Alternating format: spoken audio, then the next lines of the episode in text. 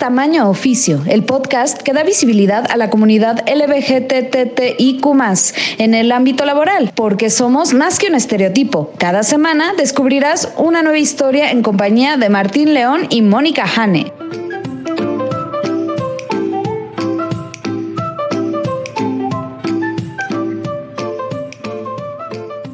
Hola, ¿qué tal? Bienvenidos a Tamaño Oficio con Martín León, el doncel de la comedia en México. Hola Martín, ¿cómo estás?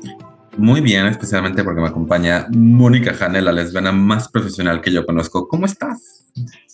Bien, bien, contenta, contenta. Mucho trabajo, pero vamos bien, vamos bien.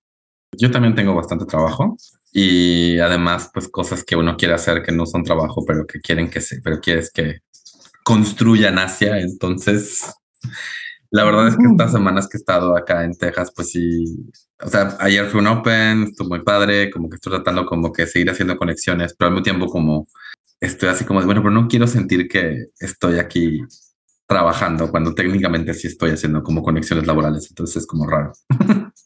Bueno, velo como yo. Yo, por ejemplo, veo este, es como un hobby serio para mí. Sí, no, pero, pero, pero yo honestamente lo quiero. Bueno, sí, porque yo no veo, Sí, yo no, yo no, no, no creo que me vea solo trabajando en la comedia y en los podcasts. No, pero es que además tú quieres, a ti te gusta mucho tu trabajo. Sí, mucho. De verdad. me y no nada más lo decimos porque nos escuchan en tu oficina. No, no, no. Un, todo el tiempo, todo el tiempo, todo el tiempo. Amo mi trabajo, amo, amo, amo mi, mi situación laboral mi jefe, mis jefes me caen súper bien, la empresa increíble, o sea, Jane, ya, tranquila. lo sé, pero es real, es real, de verdad. Me gusta, es, que sabes que mi trabajo, te voy a decir rápidamente, mi trabajo me encanta porque eh, tiene un impacto no nada más como en una parte económica, ¿no? Sino que tiene un impacto hacia la sociedad. Y eso es lo que más me gusta. El saber que estás poniendo un sí pequeño tal vez, pero un granito de arena para que un nuevo tratamiento, un nuevo medicamento, una nueva vacuna, un nuevo dispositivo médico salga del mercado y si bien a lo mejor no cure a alguien, pero le cambie la calidad de vida, eso es lo que me hace muy feliz. O sea, créeme que ya me tocó, ya me tocó una vez, hace pues prácticamente como 15 años que he estado en, en investigación clínica no siempre haciendo el trabajo que hago actualmente, empecé como asistente de dirección, pero me tocó ya ver de un medicamento cuando lo estaban haciendo el estudio de investigación y luego me tocó ver cuando estaba ya en el mercado y decir, güey, ya está curando, bueno, ya está controlando eh, algún problema y mejorando la calidad de vida a alguien. ¡Qué bonito! O sea, toma años la investigación clínica, no es como que hoy descubren y mañana se vende, pero cuando ya llegas a ese momento donde lo ves el medicamento en el mercado y sabes que alguien lo está consumiendo y lo está, este, bueno, está llevando ese tratamiento, de verdad sientes muy bonito. Entonces, eso es lo que hace que ame tanto mi trabajo, además de lo que siempre he presumido de mi empresa, ¿no? Que ese ya es como un gran plus que, que tengo, pero ese resultado final, ese aporte que das de regreso a la sociedad, híjole, es lo que te hace amar el trabajo. Pues mira, de mi lado no, no tengo, o sea, no de mi trabajo para nada, pero, sí es como lo que paga las cuentas ahorita. Y estoy tratando de también encontrar un trabajo donde sienta que pongo ese, ese granito de arena de una manera u otra, porque pues, a, final de cuentas, entretener a la gente les ayuda y la risa, es, la risa es la mejor medicina. Totalmente. Es lo que decían antes de descubrir mejores medicinas, ¿no? Pero es, no, definitivamente. Yo creo que hacer comedia también es, es muy gratificante. Por, por lo menos en el momento en que están en el show, esas personas se olvidaron de sus problemas porque los hiciste reír. Sí. A mí no se te pasa que, o sea, ese momento donde te das cuenta que alguien realmente está disfrutando tu chiste, porque obviamente la gente se ríe y lo disfruta, todo, pero cuando conectas a esa persona que no solamente se ríe, sino que de verdad, o sea, absorbió lo que estabas diciendo y se está así carcajeando, es como de, oh my God. Sí, es hermoso también ese, ese momento. Pero bueno. Pero bueno. Comencemos con la minuta. Comencemos con la minuta, por favor.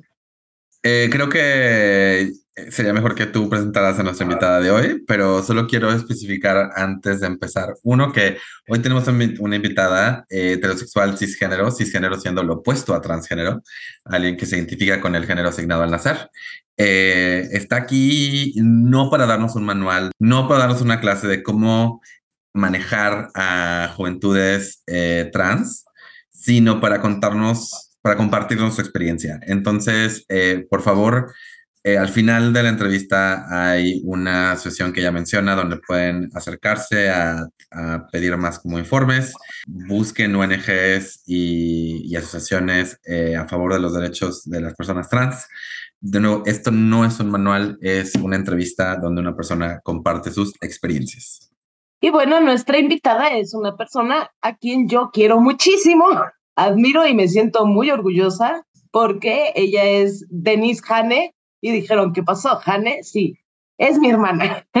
Ella es psicóloga, trabaja en una escuela y bueno, nos compartió, como bien dices, su experiencia trabajando con niñas trans en esta escuela. Entonces, pues vamos a escucharla.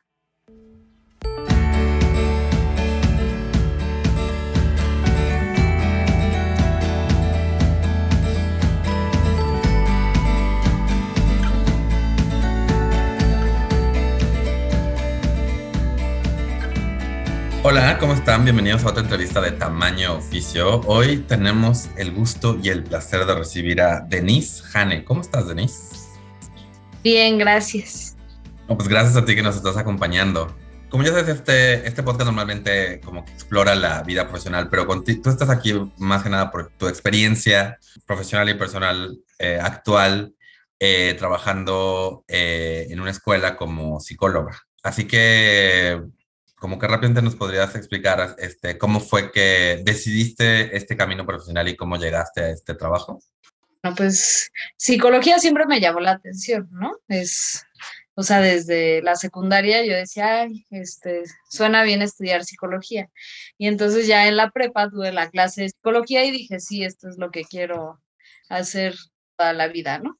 Entonces ya fue que decidí estudiar la carrera, después ya empecé a trabajar y de plano, o sea, como que la parte organizacional nunca me gustó, entonces ya me empecé a dedicar a la parte clínica y cuando yo regreso, me fui a estudiar una maestría y cuando regreso eh, veo que una psicóloga en una escuela pone la vacante de este, psicóloga educativa y dije, a ver, pues nunca lo he intentado y siempre me ha gustado el tema de prevención, entonces creo que la mejor manera de trabajar este tema es en una escuela con niños. Y ya fue que apliqué para poder este, trabajar con esta psicóloga y empecé a trabajar en la escuela en abril del 2018. Y me ha gustado y me ha encantado. Ya tienes un rato entonces. Ya. Oye, Denise, tú me has contado que en tu escuela hay niñas trans. Y bueno, más o menos me has contado ciertas cosas que me gustaría como preguntarte justamente tu escuela donde estás trabajando, ¿cómo maneja este tipo de la diversidad con los maestros y con los alumnos? Pues, o sea, lo que hace la directora, bueno, para empezar, pues los papás al inicio del ciclo escolar o cuando van a hacer su proceso de admisión explican la situación, ¿no? Por la que están atravesando. Entonces, pues ya eh, la directora toma nota de todo eso y eh, si ya están, digamos, autorizados a, pues, el cambio, digamos, de nombre y de pronombres, pues la directora dice, bueno, pues aquí se les va a apoyar, ¿no? En eso. Si los papás no están de acuerdo, no se puede hacer nada. ¿Por qué? Porque son menores de edad y la escuela se puede meter en un problema si les cambia el nombre y el pronombre. Entonces, pues no, ahí la directora no puede hacer mucho, ¿no? Más que sentir con la cabeza y ya decir ni modo, ¿no? No puedo ayudarles. Entonces, pues ya una vez que entran a la escuela, justo desde las listas de asistencia, es con el nombre que fue proporcionado al inicio del ciclo escolar. Si ya empezó el ciclo escolar y de repente hay alguien que dice, no sé, me identifico con tal sexo o con tal género, se habla con los papás y ya los papás autorizan y entonces en ese momento se cambia en las listas el nombre, y, el, y pues, se les dice a los maestros también de los pronombres. Esa es la forma en que la directora procura apoyar a los niños y niñas trans, ¿no?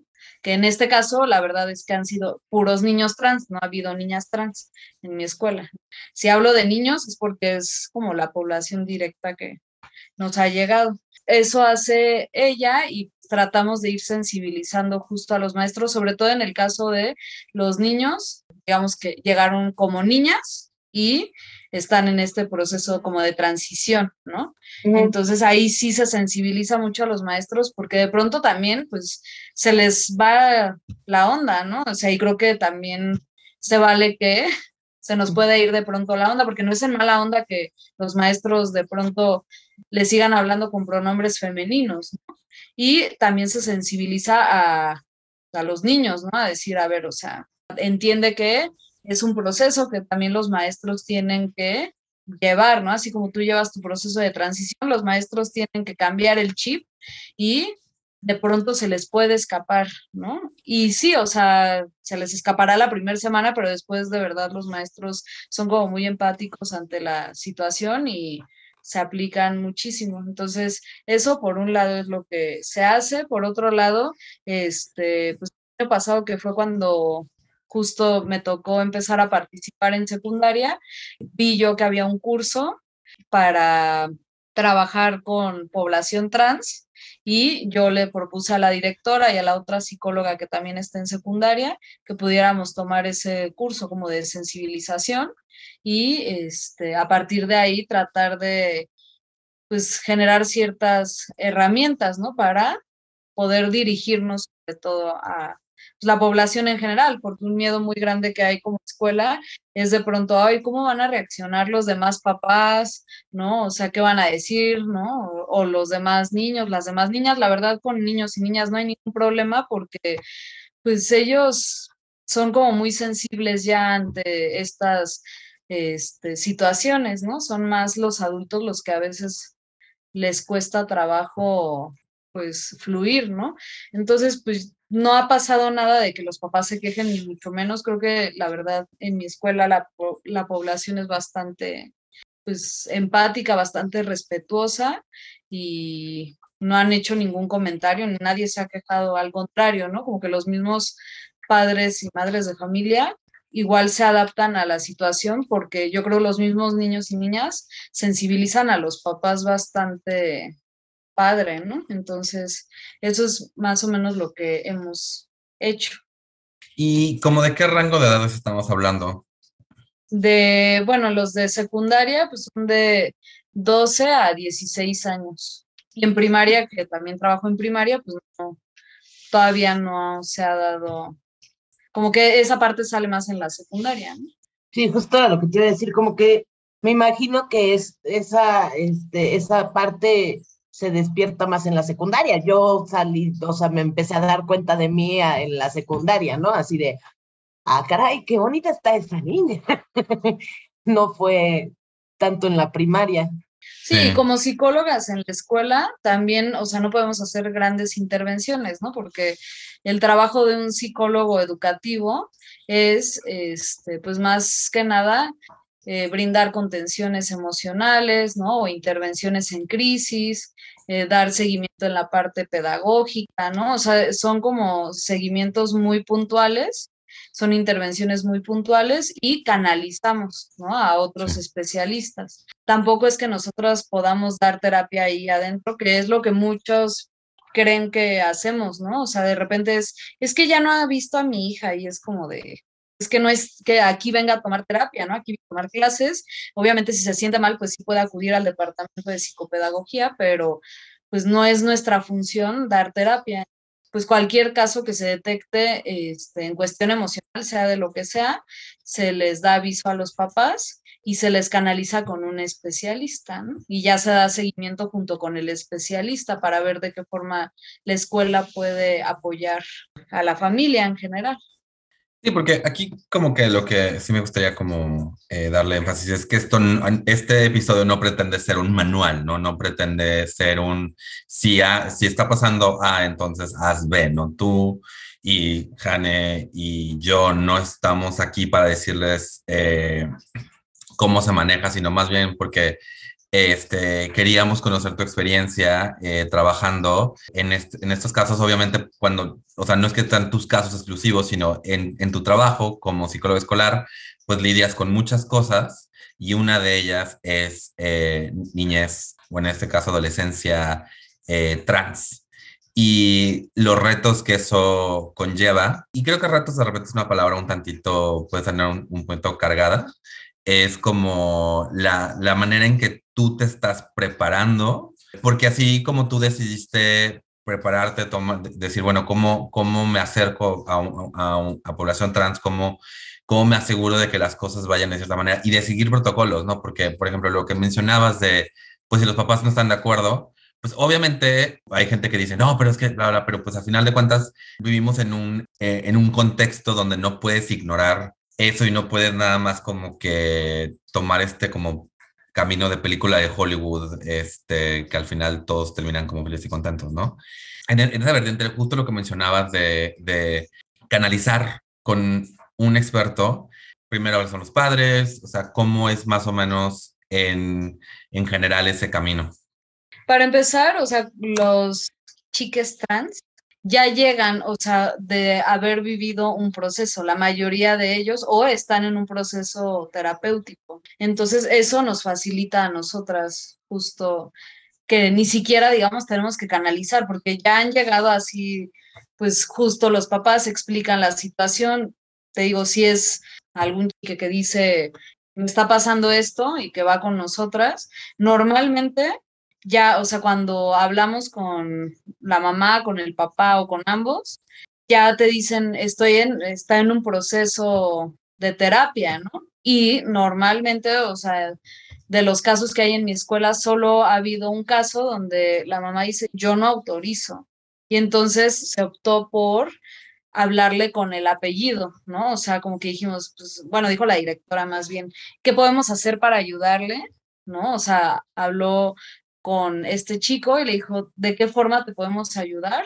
Y dijo, bueno, pues háblenme por mi apellido, omitamos mi nombre y ya con eso yo me siento más tranquilo. Y ya fue como la directora dijo, pues no es un delito hablar por el apellido, ¿no? Porque se apellido así. Y ya, o sea, es la forma en que ella a lo mejor ha llevado, por ejemplo, ese caso, pero normalmente ya vienen, pues ahora sí que les chiques pues con terapia, ¿no? Y eso nos ha ayudado bastante también a que nos, nos han sensibilizado los terapeutas, ¿no?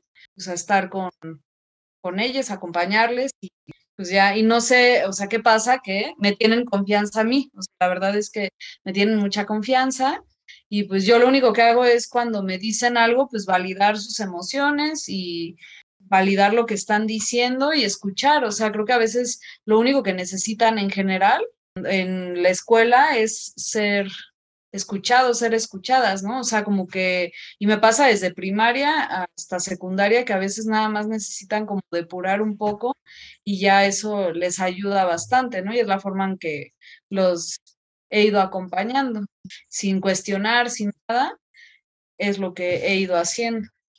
Denise, tú, me estaba acordando que tú tomaste un curso de, de algo de para apoyar, ayudar ¿Cómo tomamos este, pues las tres, ¿no? La otra psicóloga, la directora y yo, tomamos ese curso que justo este, me enteré por un amigo muy querido. Y en ese curso, pues ya te dieron como esas, me imagino, pautas de, de que es necesario como validar los sentimientos. Pues ese curso, o sea, fue también un poco desde explicar toda la diversidad que hay, que uno ignora, y que de pronto uno se siga haciendo bolas, ¿no? Bueno, a mí de pronto es así como, mejor les pregunto ahí a, los niños, a las niñas, así, a ver, cuéntenme ustedes, porque yo estoy medio güey en esto y ya pues, han ido explicando toda la diversidad que hay y es lo que, pues en este curso fue mucho esa parte, porque justo era, no, era, dirigido a psicólogos o algo así, sino pues a las personas que estaban interesadas, ¿no? Habían familiares, habían psicólogos, habían doctores, habían nutriólogos, ¿no? O había de todo y era como una inducción a, pues al tema de la diversidad, ¿no? Y ya después un poco, pues sí, también al lenguaje inclusivo, ¿no? Básicamente eso y mucha bibliografía, o sea, lo que hacían más es ponte a leer y comentaban las lecturas, ¿no? Pero no nos decían así, ah, mira, en el caso A tú puedes hacer esto, en el caso B tú puedes hacer esto. Y normalmente, pues, o sea, la conclusión es, si no puedes tú, o sea, en el caso de los que eran profesionales, eh, en el caso que tú no te sientas con las herramientas, analiza que es algo que creo que tiene que ver mucho con la ética y es algo que yo he hecho, ¿no? O sea, en algún punto digo, yo no me siento todavía así como muy capacitada para hacerlo y normalmente doy este, los datos de este amigo, ¿no? Por el que conocí el, el curso de esta asociación. Que también creo que lo más valioso de esto es que tú empiezas a ver y a conocer y a poder compartir estas narrativas de niñas eh, trans, porque justo como, como hombre homosexual, creo que justo el primer paso era que, que los adultos se dieran cuenta que, que existimos, ¿no? O sea, que, que validar nuestras emociones, que platicar con nosotros. Y, y, no digo que yo lo haya tenido al 100%, creo que había maestros que medio lo intuyeron y trataron como de, de darme como un espacio, pero justo es como lograr que estas historias eh, se conozcan, se cuenten, se compartan. Obviamente no se trata de, de hacer como un, un, un, corto y como nombrarlos todos, sino, sino de poder quitar estos estereotipos de, así como está el estereotipo de que cierto tipo de maltrato te hacía eh, no heterosexual, pues sí es quitar esta narrativa que, el ser, el ser trans, o sea, es consecuencia de algo negativo, ¿no? No, y aparte, o sea, ahorita me estoy como acordando que eh, a este amigo trans ya después lo invitamos a la escuela, ¿no? Para que este, nos dijera de qué forma podía colaborar con la escuela, eh, pero igual se atravesó una situación y ya no pudimos dar continuidad, que les voy a recordar a, la directora y a la otra psicóloga, pero proponía también, pues, o sea, justo no nada más como voltear a ver este, a los trans, ¿no? O sea, decía, es que empiezan a trabajar la diversidad en todos los sentidos, o sea, no nada más hacia la diversidad sexual, ¿no?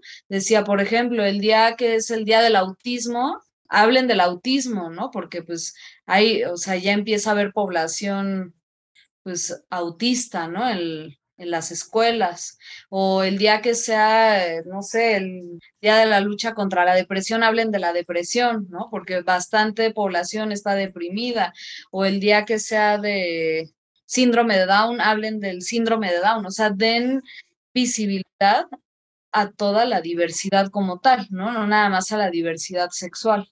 A mí eso me pareció muy interesante, ¿no? Se enfocara en la diversidad como tal y no nada más en un punto porque sería volver a señalar también a las personas según su preferencia, según su identidad de género. Y pues tampoco está padre porque volvemos a separar a unos y a otros. Entonces, eh, a mí me pareció muy interesante, o sea, esa forma de intervención, ¿no? Que habla de la diversidad y de la diversidad, o sea, como pues parte de que todos somos diferentes, ¿no? O sea, y decía, pues, pues hablarlo desde que todos somos muy diferentes, ¿no? Y que pues es normal, entre comillas, ser diferente, porque no hay dos personas idénticas en la escuela. Ni siquiera los gemelos son idénticos, ¿no? Entonces, pues esa parte, o sea, a mí sí me, me gustó mucho, ¿no? Que abordara la diversidad desde esa parte y no nada más enfocada en un solo tema, porque pues sí era como volver a señalar y voltean a ver a tal, ¿no? Prácticamente es lo que menos quieren. Todo el salón, todo el salón así de, estamos hablando de ti. Sí, es lo que menos quieren, ¿no? O sea, como que lo que más quiere uno es sobre todo en la adolescencia, muchas veces es pasar desapercibido si se siente uno diferente, entre comillas, ¿no?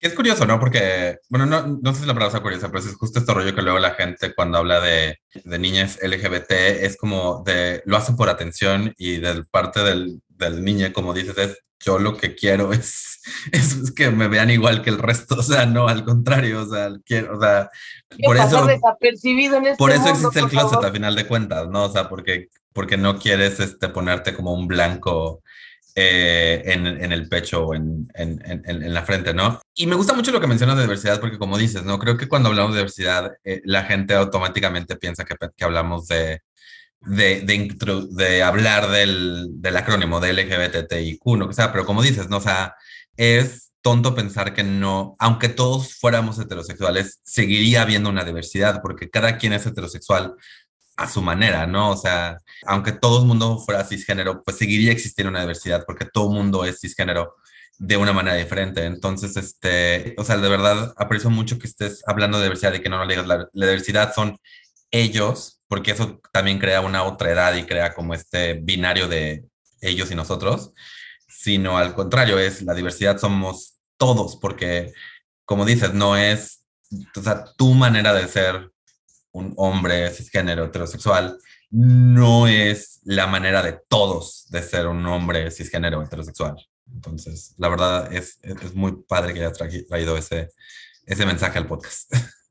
Sí, no, y también pues algo que, bueno, yo pienso que les ha hecho sentir cómodos es esta parte de, eh, pues, llegan así con la etiqueta, pero así, o sea, muy cañona, y ya yo les digo, es que al final todos somos personas, o sea, ¿qué pasaría si solo fueras una persona?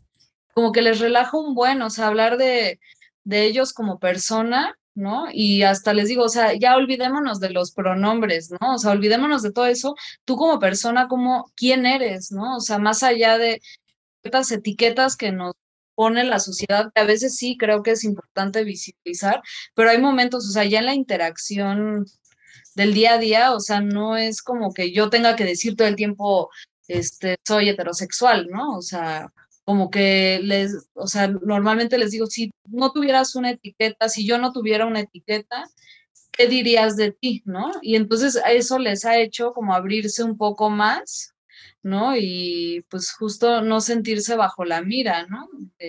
a partir de, pues, de eso, ¿no? O sea, de quiénes son por las etiquetas sociales que existen, sino quién soy yo como persona, ¿no? Y muchas veces dicen, híjole, lejos de, de mi nombre y de la etiqueta, no sé quién soy, ¿no?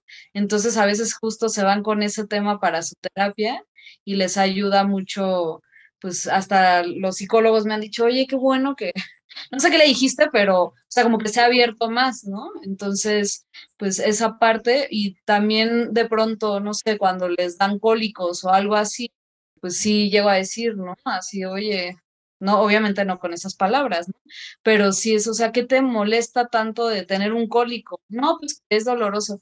¿Es eso o es la putada que te recuerda, así lo voy a decir tal cual, tu sexo biológico?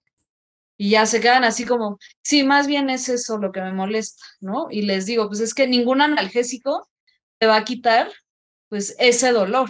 Entonces es lo que tienes que trabajar en tu terapia, ¿no? Y entonces ya llegan con como más preguntas, a lo mejor con su terapeuta, que es el especialista, y les va orientando y acompañando de mejor manera, ¿no? Porque justo, o sea, como que es tratar de darle al clavo, o sea, qué es lo que realmente te molesta de un cólico o te molesta de, yo qué sé, ¿no? O sea, dependiendo de lo que han dicho, porque a veces es esa parte, ¿no? Como esta parte de, o sea, yo sé quién soy, pero me pasan cosas de algo que yo no quiero ser o que no me siento identificado con eso y que no soy, ¿no? Al final de cuentas.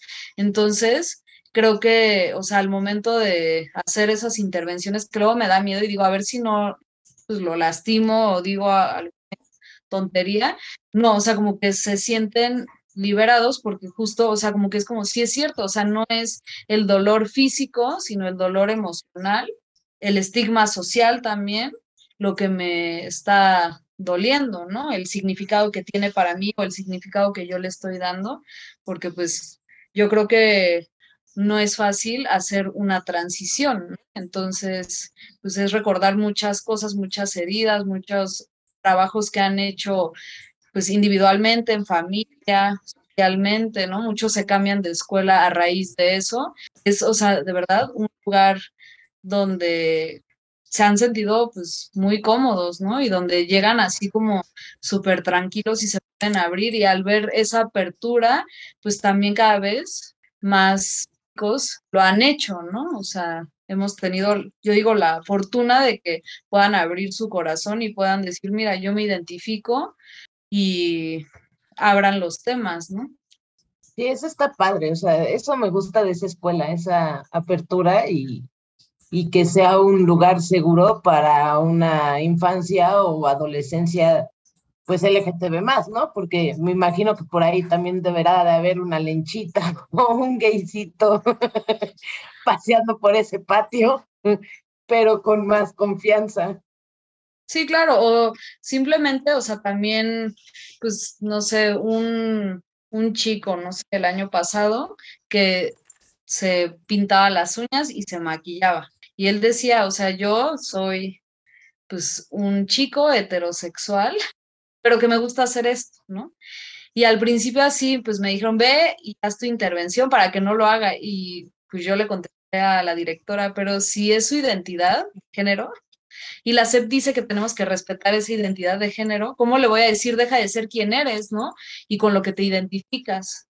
Y pues al principio fue así de, híjole, no, no me sirve la intervención porque el chico siguió maquillándose porque dije, aparte no era un maquillaje, o sea, yo le decía, si fuera un maquillaje así de parezco payaso, sea niño, niña o lo que sea, sí le diría así de, dude, así pues ni yo vengo maquillada, ¿no? O sea, pero era, o sea, como ponerse delineador negro, ¿no? Y que se sentía cómodo así. Entonces ya le dije yo al chico, pues es parte de tu identidad, o sea, lo validé, el chico se sintió cómodo, me dijo, ay, muchas gracias, yo creí que me ibas a regañar. Después, pues, mandaron a la otra psicóloga así de, no, es que, pues, no hizo una buena intervención de tú. Y ya fue la otra psicóloga y me decía, es que, pues, justo tenemos que respetar esa, pues, esa diversidad y esta identidad que tienen, ¿no?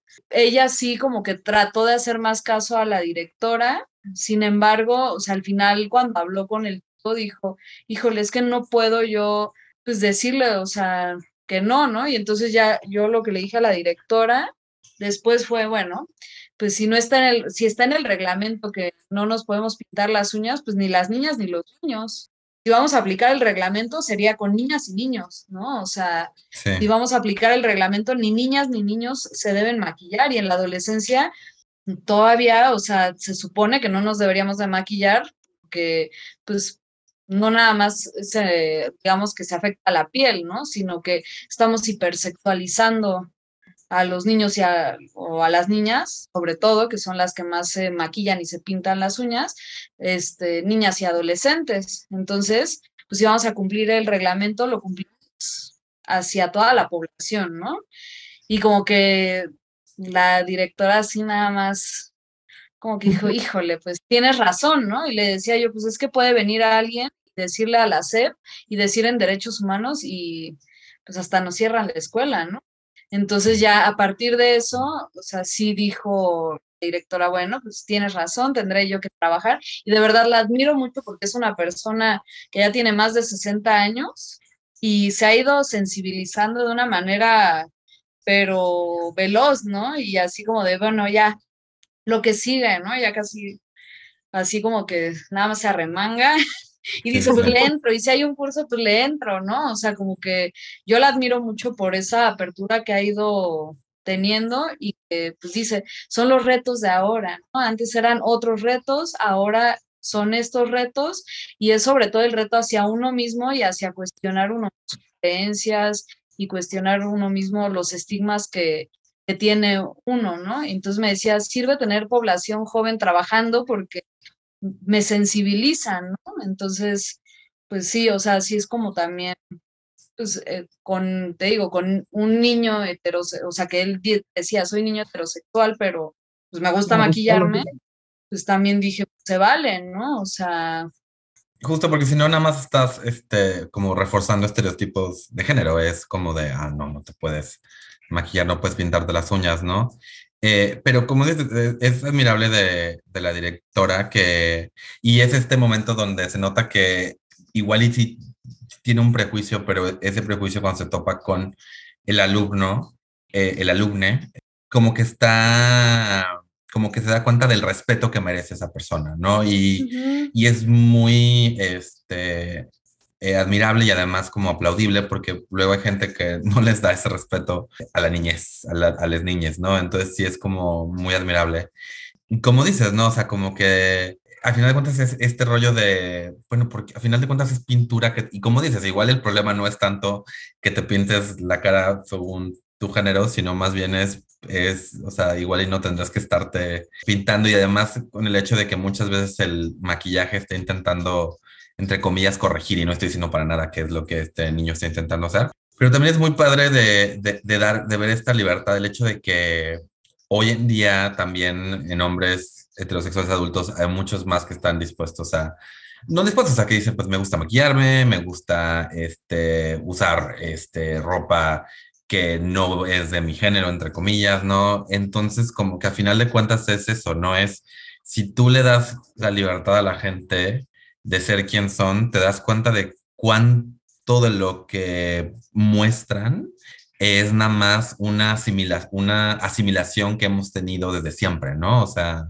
está muy padre que al menos en este espacio sea un espacio seguro para, pues, para estos, para estas niñas. No, y sabes que me gusta de la directora que justo se, o sea, le echa ganas y demás, pero aparte no es como muchas escuelas que dicen, no, espérate, porque los padres de familia, qué miedo, se me va a ir el alumnado de aquí porque los padres de familia van a decir que qué clase de escuela es y al contrario, ¿no? Están con toda esa apertura. O sea, para mí ella es admirable en ese sentido porque además ha sensibilizado al director general también, ¿no? Y así de pronto es como, pues si se va porque rechazan a tal, pues que se vaya, porque quiere decir que no, mi escuela habla mucho de que somos una familia, ¿no? En la escuela. Entonces dice, no, no es parte de la familia, porque las familias se aman y se aceptan, ¿no? Entonces, no sería parte de la familia, porque estaría discriminando un miembro de la familia, ¿no? Entonces, mejor que se vaya a un ambiente donde esa persona se sienta segura también, ¿no? O sea, aquí los que nos sentimos seguros nos quedamos. Y de verdad no ha habido, pues el ciclo escolar pasado fue cuando este, se presentaron estos casos, este, no hubo una familia que dijera así, ay, no, yo me voy por esto. No, o sea, de verdad, para nada. Y yo creo que también la forma en que lo va manejando la directora y con la discusión que lo maneja y el respeto que lo maneja y que al final se da cuenta, o sea, que, pues, o sea, ella misma lo dice, ¿no? Los tiempos han cambiado, las necesidades han cambiado, ¿no? Y hay que cubrir las necesidades de la población que está aquí, ¿no? O sea, sea cual sea, tenemos que cubrir y si de plano no cubrimos, pues que busquen el espacio adecuado, ¿no? Entonces, sí es como súper respetuosa y, y, sí, o sea, está de verdad como, pues de repente me dice, ay, no hay que sensibilizar a la población de primaria, pero de docentes, ¿no? Porque de pronto hacen comentarios, entonces tenemos que ir casi casi y, y sensibilizarlos, ¿no? Porque de pronto hacen comentarios que están fuera de lugar, ¿no? Entonces es padre ver cómo ella como cabeza de la sección de secundaria, pues justo está como defendiendo mucho esta parte de, del respeto y de los derechos pues, de todos sus alumnos y alumnas, ¿no? De mi lado, yo ya no tengo preguntas. Eh, ha sido una plática muy padre y de nuevo, repito, eh, esta plática no pretende ser un manual, no pretende eh, ser como didáctica. Estamos aquí para compartir, para que Denise comparta su experiencia y la, o sea, de cierta manera de sus colegas y de sus alumnos. en donde, digamos, hay algún, alguna asociación, ONG, donde los, los eh, donde tú creas que puedan este, asesorarse mejor?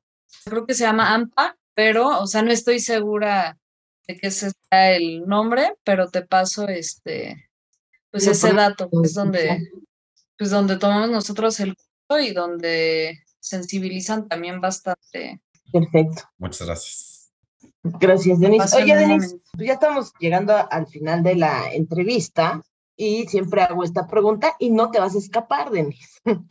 Y es, si existiera un genio de la lámpara maravillosa LGBTTIQ+, ¿qué deseo le pedirías? Pues que todos nos veamos como iguales, ¿no? O sea, no con etiquetas, no con nada, sino que todos nos veamos con respeto y que todos valemos lo mismo y o sea, fuéramos sensibles a las necesidades de cualquier persona, no nada más viéramos por nuestras necesidades, sino por las de todos y todas las demás. Y creo que si fuéramos más empáticos, de verdad no habría tantas etiquetas, no habría tanta desigualdad y pues seríamos mejores como sociedad. Entonces, eso. Muy bien, Denise. No, y se llama AMPA. AMPA. Ajá, es la Asociación Mexicana de Psicoterapia Analítica de Grupo. Pues ya lo escucharon. Eh, muchas, muchas gracias de nuevo, Denise, por, este, por, este, por esta plática.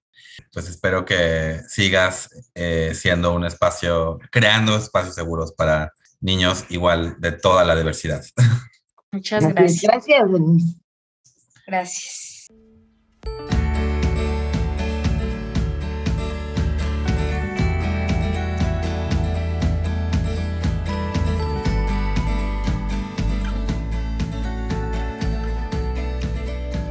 ¿Qué tal, Martín? ¿Qué te llevas de esta entrevista? Lo primero, o sea, me gustó cuando empezó a hablar de, que la escuela dijo er, es más, y yo pensé que iba algo más como mente abierta, más este, tolerante, pero las palabras que usó fueron empática y respetuosa. Y se me hizo, o sea, quería como que darle un acentito a eso, porque sí, y justo conectándonos con este último deseo que dejó del, del genio es la empatía, ¿no? O sea, no se trata de, entre comillas, tolerar, no se trata así como de, bueno, ya estás aquí, ¿qué lo hacemos? Creo que la frase es mente abierta, como que luego medio le dicen de broma, como woke, como open mind. Y creo que eso es respetar a las personas y tener empatía de las situaciones de otras personas, lo que, lo que como dice ella, va a hacer que haya un, sea un mundo mejor. A mí me encantó, me encantó de verdad saber que hay una escuela que tenga ese grado de empatía, sí. ese grado de de respeto y lo mencioné en la entrevista, o sea, que no le importa decir, híjole, se me va a ir, eh, van a dejar de pagarme colegiatura a estos papás porque no van a estar de acuerdo, porque luego cuidan mucho ese aspecto, ¿no? Y, que, y lo que me dijo Denise, bueno, es que si no están a gusto, o sea, pues pueden buscar su lugar seguro. Aquí es como vamos a trabajar. Y entonces ese, es, eso me encantó, ¿no? Pensar güey, ¿qué hubiera pasado si cuando yo era adolescente o cuando estaba en la primaria, la escuela donde estaba, hubiera pensado así? O sea, principalmente en la secundaria, ¿no? Donde ya te he platicado, tuve ahí una situación y fuera de, de que lo pudieran manejar diferente con mi mamá, bueno, lo único que hicieron fue prenderle la mecha a mi mamá por algo que yo no había hecho, que fue dos niñas se besaron en mi salón, una de ellas dijo, no, yo no me besé con X, me besé, o sea, Jane fue la que se besó.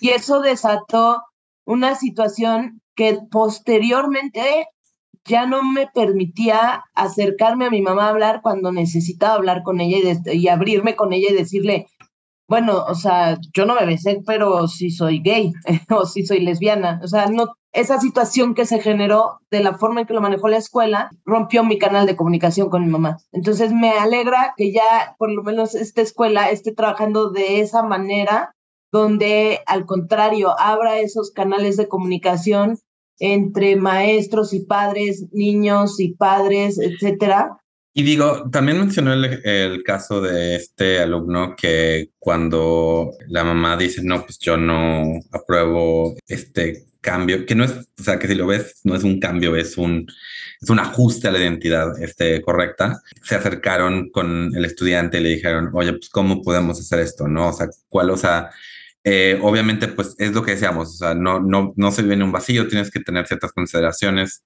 punto pero el hecho que se hayan acercado, pues, o vamos, vamos, a, vamos a tener esa solución, que espero que sea temporal y que luego haya un cambio de, por parte de, la mamá, pero pues el hecho es, el, es, es, es que no fue nada más de, bueno, pues ya que le hacemos, ¿no? O sea, que sí fue un, bueno, cómo podemos trabajar, exacto, cómo podemos trabajar. Y, al final, como dice ella, o sea, eh, hablamos sobre sus, eh, sus, los estudiantes de su escuela que son trans, pero tú mencionaste, pues seguramente estudiantes este, de, otro, de otras letras del acrónimo, y pues al final de cuentas, ella y la escuela está ahí para todos los alumnos, ¿no? No es que se le dé ese trato, entre comillas, este, especial, sino es más bien, pues queremos, la queremos apoyar la salud mental de todos los estudiantes, ¿no? Pero pues en el caso de estos estudiantes, pues se tienen que tener estas consideraciones. Eh, y creo que es, eh, estuvo, me gustó mucho lo que mencionó de la diversidad y este, el hecho de, de, preguntarlo, ¿no? O sea, bueno, sí, entiendo que tienes este problema físico, pero ¿cómo esto te afecta de forma inconsciente, ¿no? ¿Cómo este te está afectando? O sea, el hecho de que, y, y que, y que a fin de cuentas, pues no es fácil de, de hablar, o sea, yo aún a mis 38 años, pues por todos estos miedos que me cargo, de repente no me siento tan cómodo diciéndole a ciertas personas en espacios nuevos, este, este tipo sí me hace guapo, y yo sé que suena raro porque me subo en el escenario y lo digo, pero pues eso es otra cosa, gente. Pero así como que en situaciones one on one, en situaciones como donde yo no tengo el micrófono, yo no tengo el poder, donde yo no estoy controlando la narrativa, pues sí me cuesta, ¿no? Entonces, este, el hecho de que le estén dando estas herramientas de, bueno, piensa que no es nada más lo físico, sino lo inconsciente y lo mental lo que te está afectando, es de mucho valor para, para todos, pero pues para, para, para estos niños en este caso. Sí, también eso me pareció como muy interesante. Y lo que decía, que alguien que nos esté escuchando tiene sobrines, sobrinas, sobrinos, este, hijos, hijes, etcétera. Creo que hay algo bien importante que se nos olvida a los adultos y es escuchar a, a, los menores, ¿no? A veces, a lo mejor no tengo hijos, pero tengo sobrinos y de pronto como que no les, no los escucho y lo único que necesitan es ser escuchados y que se les validen sus sentimientos en, en, en algún momento y no nada más hablando de este, LGTB más, ¿no? O sea, simple y sencillamente todos tenemos sentimientos, todos necesitamos ser escuchados, entonces eso, eso me gustó porque sí hay que tomarlo en cuenta. A veces como los ves así de, ay, está chiquito, no sé ni lo que, ni lo que siente. Y, claro que sabe. Es eso, ni, ni, siquiera sabes lo que se está pasando. Y es como que le está pasando a ella. O sea, si alguien va a saber. Exactamente. Eh, Entonces escucha y valídale sus sentimientos para que se sienta mejor. Y esta frase que mencionó que, que, cuando habló con su estudiante justo sobre alcohólicos, que dice, ¿qué pasaría si solo, no, creo que no fue con eso, pero que básicamente tiene esta preocupación de, pues, de su identidad y que decía, ¿qué pasaría si solo fueras una persona? O sea, me hubiera encantado tener a alguien a mis 12, 13, 14 años que me, que me dijera eso, porque obviamente tienes tus gustos, obviamente pues yo era medio nerd, obviamente me gusta el anime, obviamente tenía todo esto, pero como que sentía que sobre todas las cosas, yo tenía que esconder esto y por lo tanto era lo que más sentía, me definía, ¿no? Era como este rollo de no podía ser nada más otro nerd más que le gustan los videojuegos y cierto anime y bla, bla, no, era, era como, no podía expresarme del todo, ¿no? Porque así como tenía amigos que de repente, que, de repente decían así como de, pues sí, no, me encanta esta, esta chava de anime porque está guapísima, pues yo tenía que, o sea, yo no podía expresarme tan, tan libremente. Entonces, esta, esta frase nada más, ¿qué pasaría si solo fueras una persona? Es, o sea, la verdad creo que es invaluable y me la llevo muchísimo para decírsela al Martín de hace, de 20 años que hace 20 años tiene 18, así que el Martín de hace 25 años, my God, cada, cada vez es más tiempo, es más años. Es eso, o sea, lo que no se dan cuenta las personas homofóbicas, transfóbicas, este, LGBTQ-fóbicas, etcétera, es que según ellos nos están como que llevando en una dirección, entre comillas, correcta, pero lo que están haciendo es, es haciendo que eh, tengamos que esconder partes de nosotros para sentir que podemos funcionar o que merecemos participar en, en la sociedad. Y eso, y eso, pues, eso es un daño, es un daño que te hacen y es un daño no irreparable, pero muy difícil de reparar. Como esta confianza que tú mencionabas con tu mamá, como esta confianza que yo también perdí de cierta manera con este, mis papás. No es que sea ya nunca más volver contigo, o sea, no es tan dramático, no es tan binario. Si dejaras a la gente ser las personas que son, de nuevo. Sí, solo personas, ¿no? no Exacto. Así es. Sí, también me la, me la llevo y, me gustó mucho. Entonces, este, me la llevo también con a mi corazoncito. Muchas gracias de nuevo, Denise, por aceptar venir aquí y, hablar con nosotros. Creo que va a ser un episodio muy, muy, muy, muy valioso y que además seguramente muchas personas este, encontrarán que aprenderán de él, ¿no? Y de nuevo, si ustedes quieren como contar alguna experiencia, si quieren compartir aquí eh, algo sobre, sobre una historia donde hubo aceptación o no la hubo en la escuela, todo el asunto, les recordamos que lo pueden dejar en nuestras redes sociales de tamaño oficio, que son tamaño oficio, en Instagram, Twitter y Facebook. Muy bien, Martín. Oye, pues siguiendo con nuestra minuta, pasamos, ¿te parece bien a noticias? Me parece muy bien. Traigo dos noticias. Voy a arrancar con una del extranjero y una local. Ok, empecemos. En en Milenio, Rusia considera duplicar multas por exponer a menores a propaganda LGBT la sanción por promover relaciones sexuales no tradicionales, entre comillas, se duplicaría a 2 millones de rublos, 33 mil dólares, para entidades y aumentaría a 5 millones de rublos si el delito se cometiera en línea o en medios de comunicación. Eso es lo que está considerando Rusia, duplicar estas multas por exponer a los niños a lo que llaman propaganda LGTB y convertir cualquier evento o acto que se considere que promueve la homosexualidad en un delito administrativo, mostró el texto de la nueva legislación eh, propuesta que se hizo público el miércoles de la semana pasada.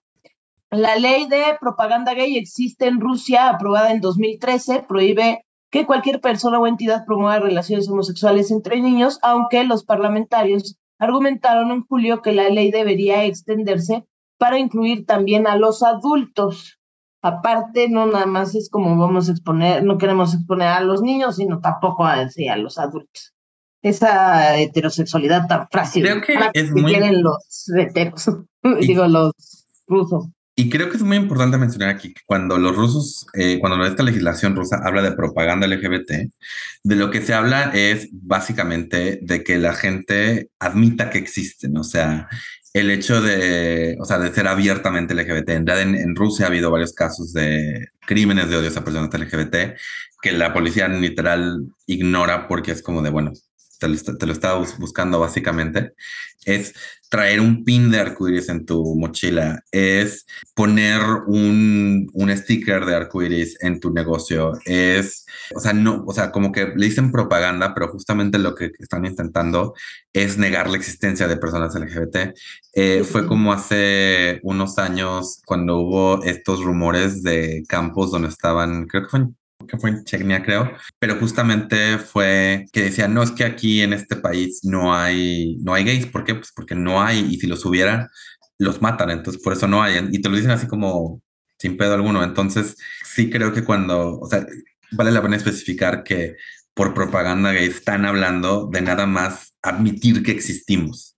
Sí, sí, sí, o sea, no es como que el anuncio de Coca-Cola, sino es todo el, como dices, traer una banderita, un pin, un algo, a lo mejor tomarte la mano con tu novia o tu novio en la calle, pues eso ya es propaganda, ya lo está, le estás haciendo pues, propaganda, ¿no? Digo, justo para la Copa del Mundo en Rusia en la última, eh, creo que fue 2018, o sea, como que parte de las advertencias es no pueden traer nada que se vea como simbología de orgullo LGBT porque es propaganda y los pueden arrestar y multar por eso, o sea, y hubo como gente que intentó como darle la vuelta a esa ley y todo el asunto, pero sí fue un rollo pues hablado y también digo, la FIFA, por eso me estresa que la FIFA esté tan entre comillas en contra del grito aquí en México, porque ok, sí es un grito homofóbico, totalmente de acuerdo, pero sí, pero o sea, o sea, Qatar, exacto.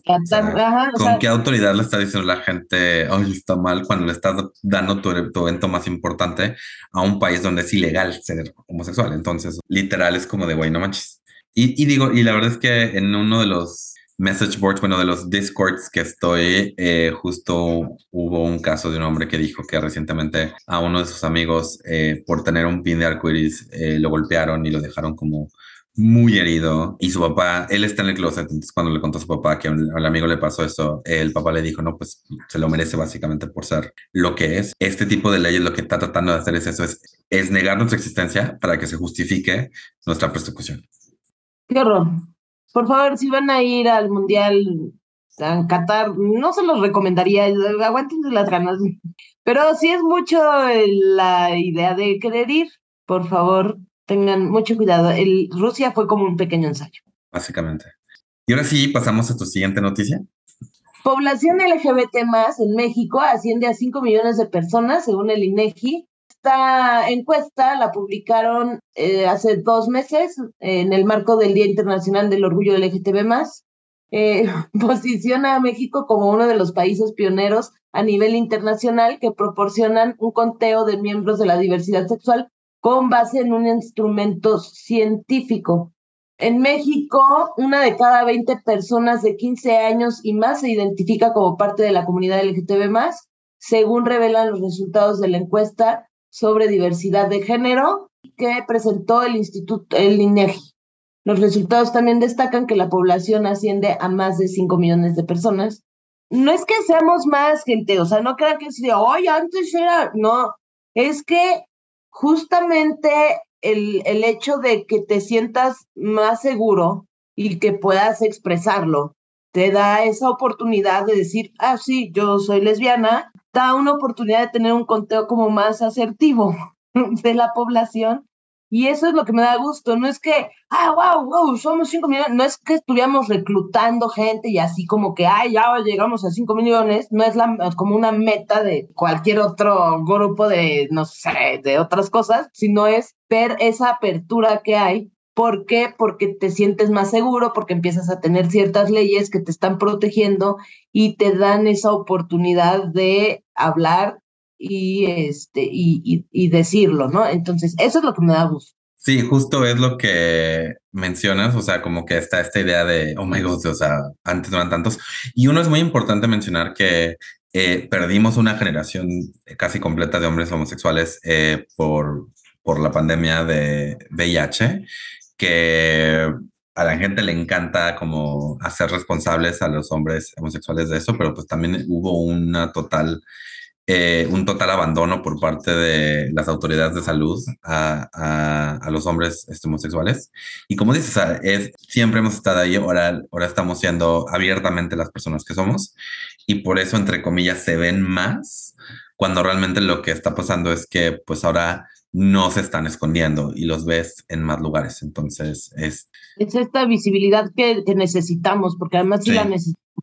¿Y si somos visibles tenemos más derechos y podemos pelear más por nuestros derechos. Y que hay que defender porque esto, no, o sea, no, no lo traigo como noticia de todo, pero aquí en Estados Unidos todavía se está atacando mucho a la población trans y se va a seguir atacando un ratote porque pues, los, los conservadores eh, diagonal republicanos están así con todo recientemente en, están tratando de pasar una ley en Virginia, en un distrito de Virginia, donde como estudiante trans para usar el baño del género que, pues del correcto, eh, tendrías que estar, te pueden pedir hasta una carta de antecedentes no penales, que es literal solo victimizar, es decir, ah, pues creemos que saber el tipo de persona que eres porque eres trans cuando realmente, o sea, en ciertos lugares, o sea, si a los hombres cisgénero les pidieran una carta de antecedentes no penales para poder ir a un baño público, de repente ya no, muchos ya no podrían ir, ¿no? Entonces,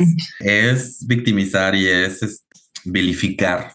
No sé si la palabra sea vilificar, pero es tratar de volver un villano cuando realmente el villano es este, la falta de respeto, la falta de empatía, lo que decíamos originalmente, ¿no? Me quedé en shock con lo que acabas de decir, o sea, tu carta de no antecedentes penal para ir a hacer pipí. En la escuela, o sea, en la escuela. Y en la escuela. Ah, increíble. Mejor, mejor vamos a pasar a otro punto de nuestra minuta porque me quedé en shock con esa. Cuéntanos, ¿qué, qué traes de recomendación, Martín? Eh, siguiendo con el tema, hay un comediante trans y una eh, youtuber trans su contenido está en inglés, pero es una mujer trans que empezó a transicionar muy joven, eh, tuvo como unos momentos muy difíciles, ahora ya está establecida como creadora de contenido, tiene un podcast, se llama Cat Black, Cat, K-A-T, Black, B-L-A-Q-U-E, es persona de color y lo cual este, también toca en sus, eh, en sus videos. En realidad ha tenido como muchos videos donde yo me, me, he dado cuenta de, de qué tan amplio es el tema de conversión y cómo se conecta con el tema de raza y clase, etcétera.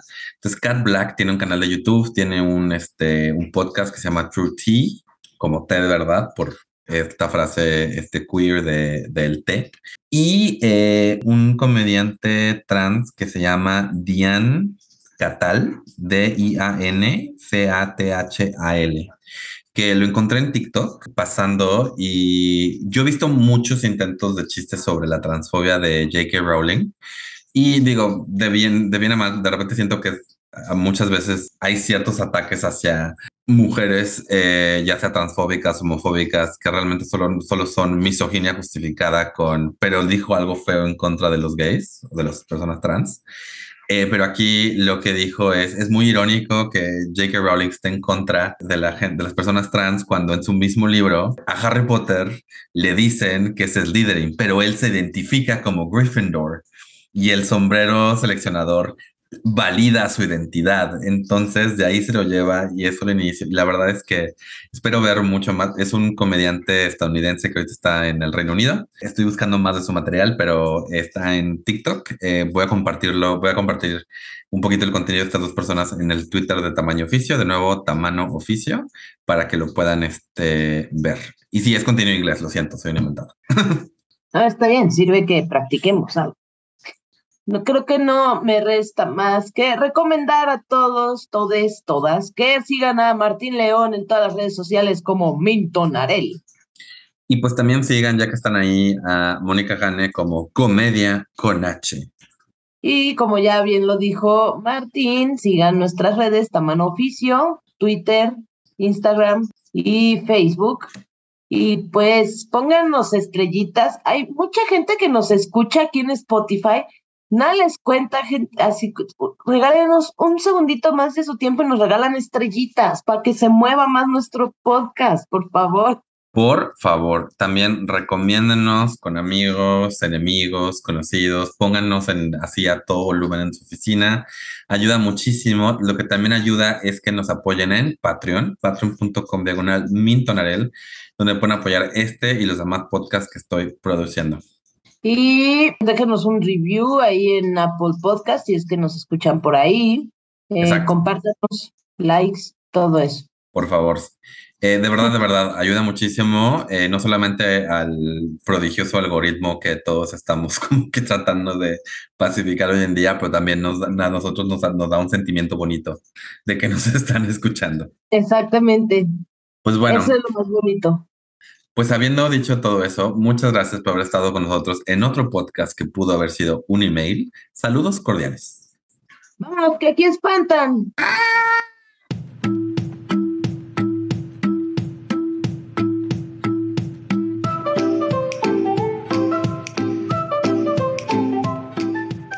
Esto fue Tamaño Oficio. Gracias por escucharnos. Síguenos en Facebook y Twitter y recuerda compartir este podcast con tus amigos.